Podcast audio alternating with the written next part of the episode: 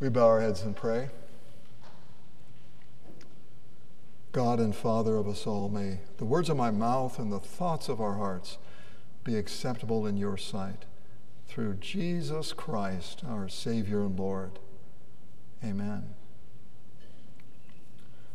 So, when you watch a film or when you read a novel,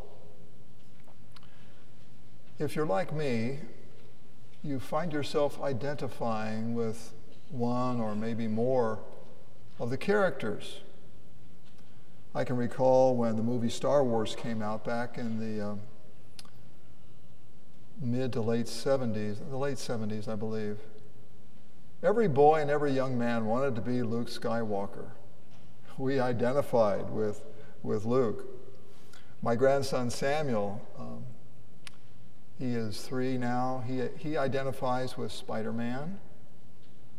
My grandson William identifies with a character in the Pokemon anime series, uh, Ash Ketchum, whoever he is.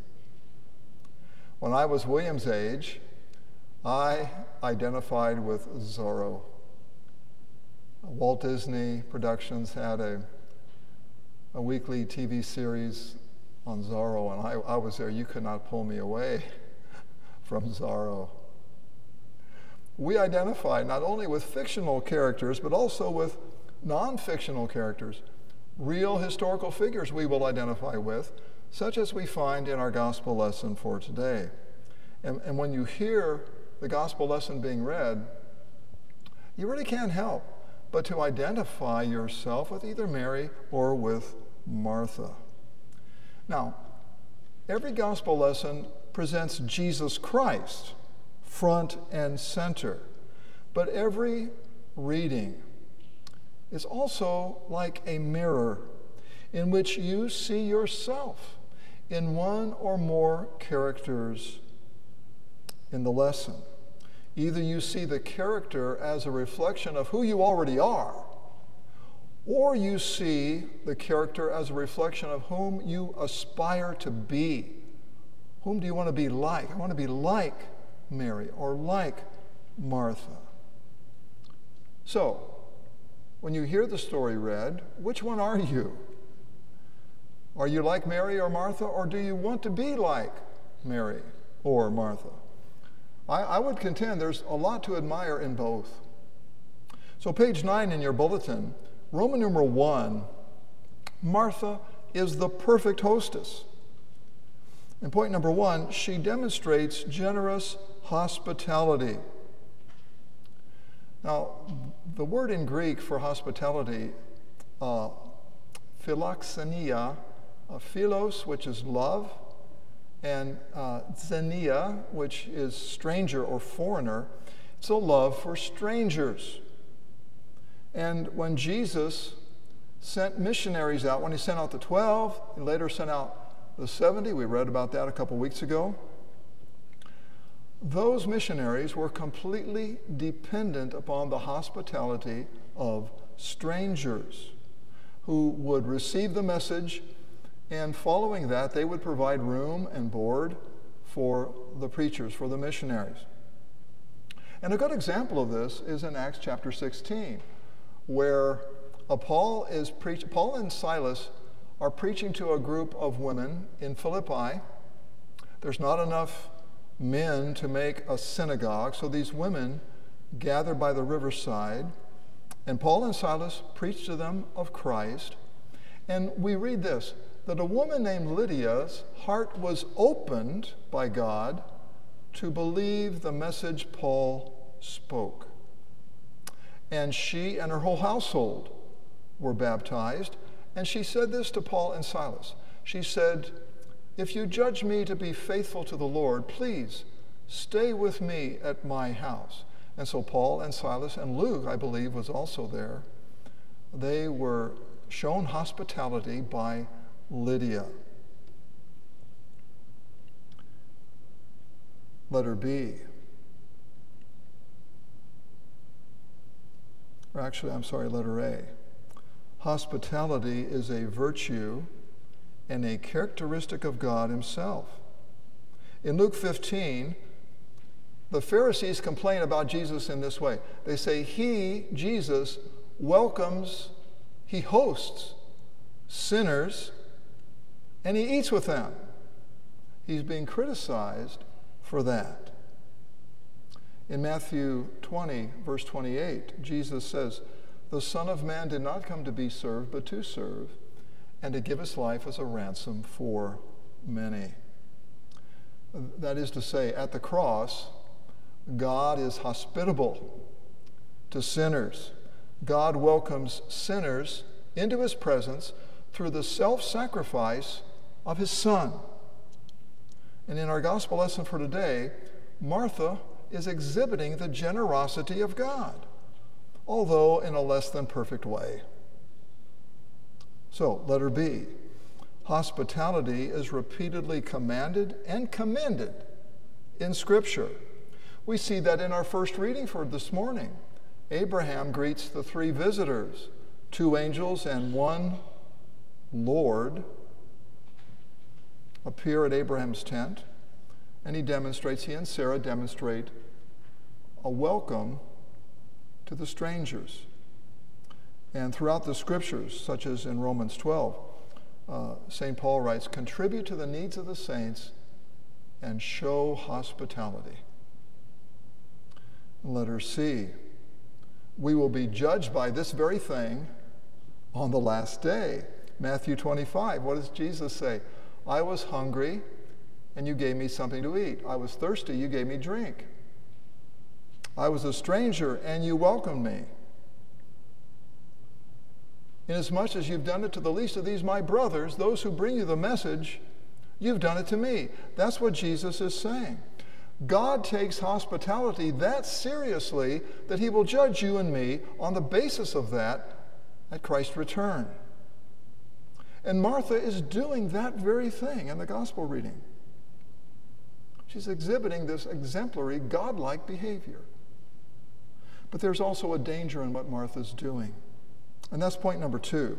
The danger is that even our most noble works become idolatry. They become idolatry if they take precedence over the word of Christ.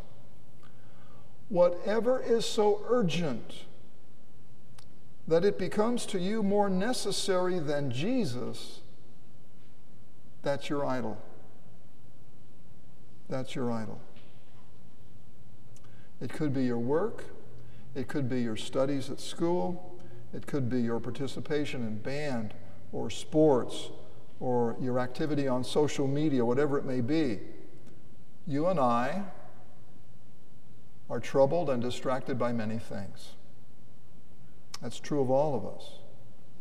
And there are many things which we allow to eclipse Christ. But I doubt that any of those things that you and I allow to eclipse Christ are nearly as important as what Martha was doing in the gospel reading for today. But even the most noble activities that we can perform are inappropriate if they take precedence over hearing the word of Jesus. And so, letter B Martha was gently reproved. She was gently reproved or corrected by Jesus. Number one, threatened by her own good intentions, Martha became, number one, ungrateful toward her Lord and less than just toward her sister. And number two, she took Jesus to task for his indifference toward her, his indifference toward her. Lord, don't you care that my sister has left me alone to do all the serving? Reminds me of what the disciples said to Jesus when they were crossing the Sea of Galilee in a boat and a great storm arose. And Jesus is asleep in the back of the boat, and the boat's beginning to sink, don't you know? And what did the disciples say? Lord, don't you care that we're perishing? the Lord seems indifferent. Have you ever felt that way? Has God ever seemed indifferent toward you and your situation? He seemed that way to me.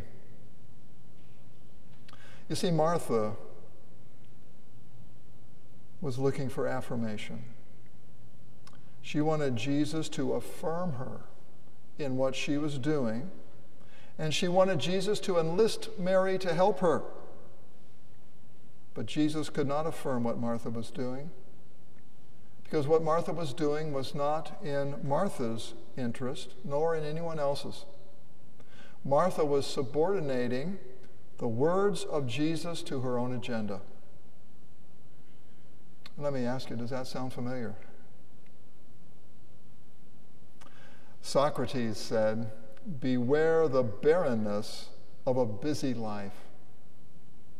A busy life that excludes hearing the word of the Lord is a barren life indeed.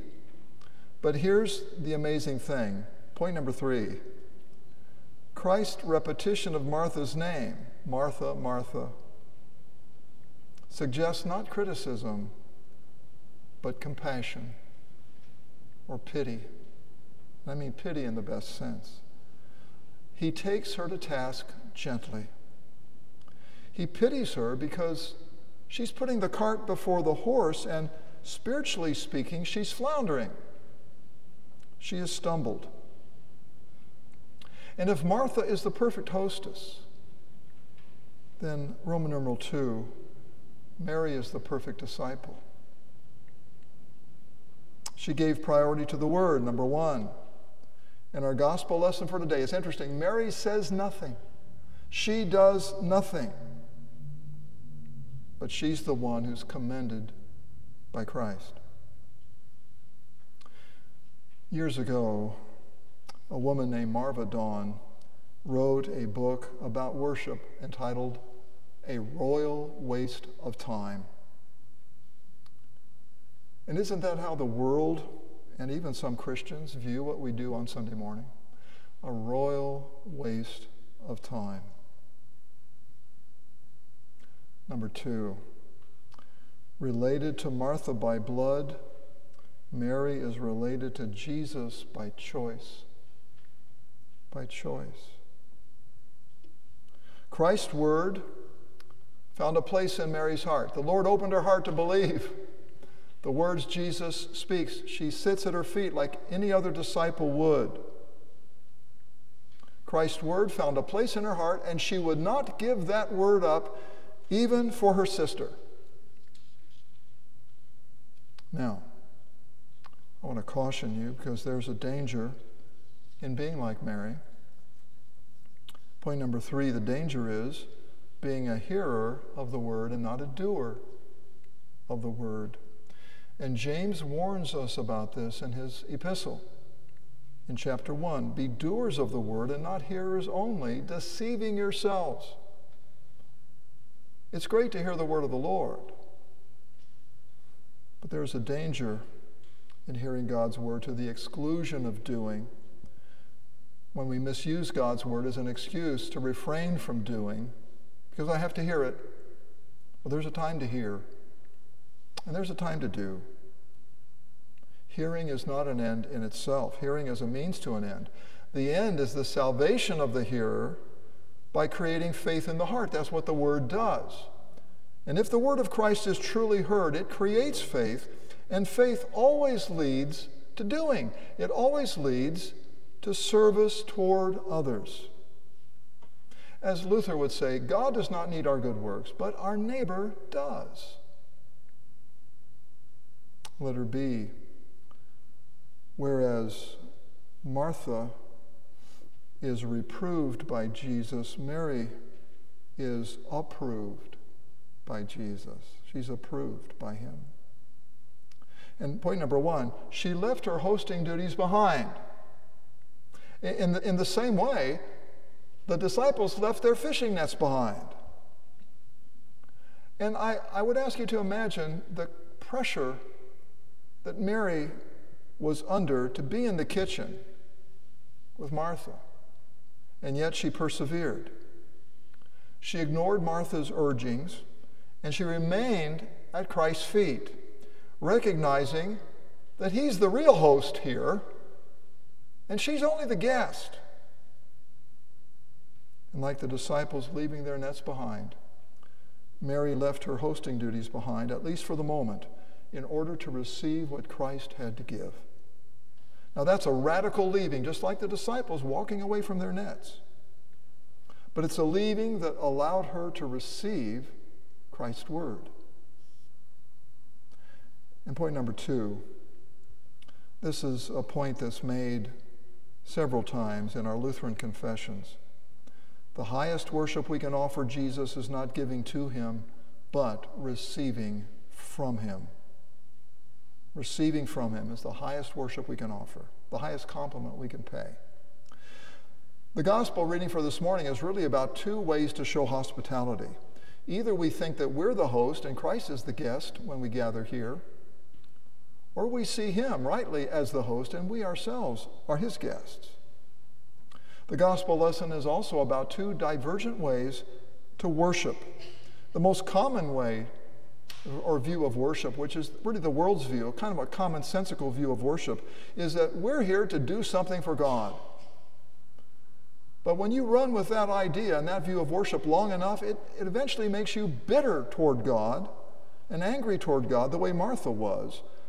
And it makes you critical toward others who are not pulling their own weight and doing as much as you or I. That's how Martha felt toward her sister Mary. She's not pulling her weight. The Lord's here, we need to get busy. Well, maybe we need to not be busy.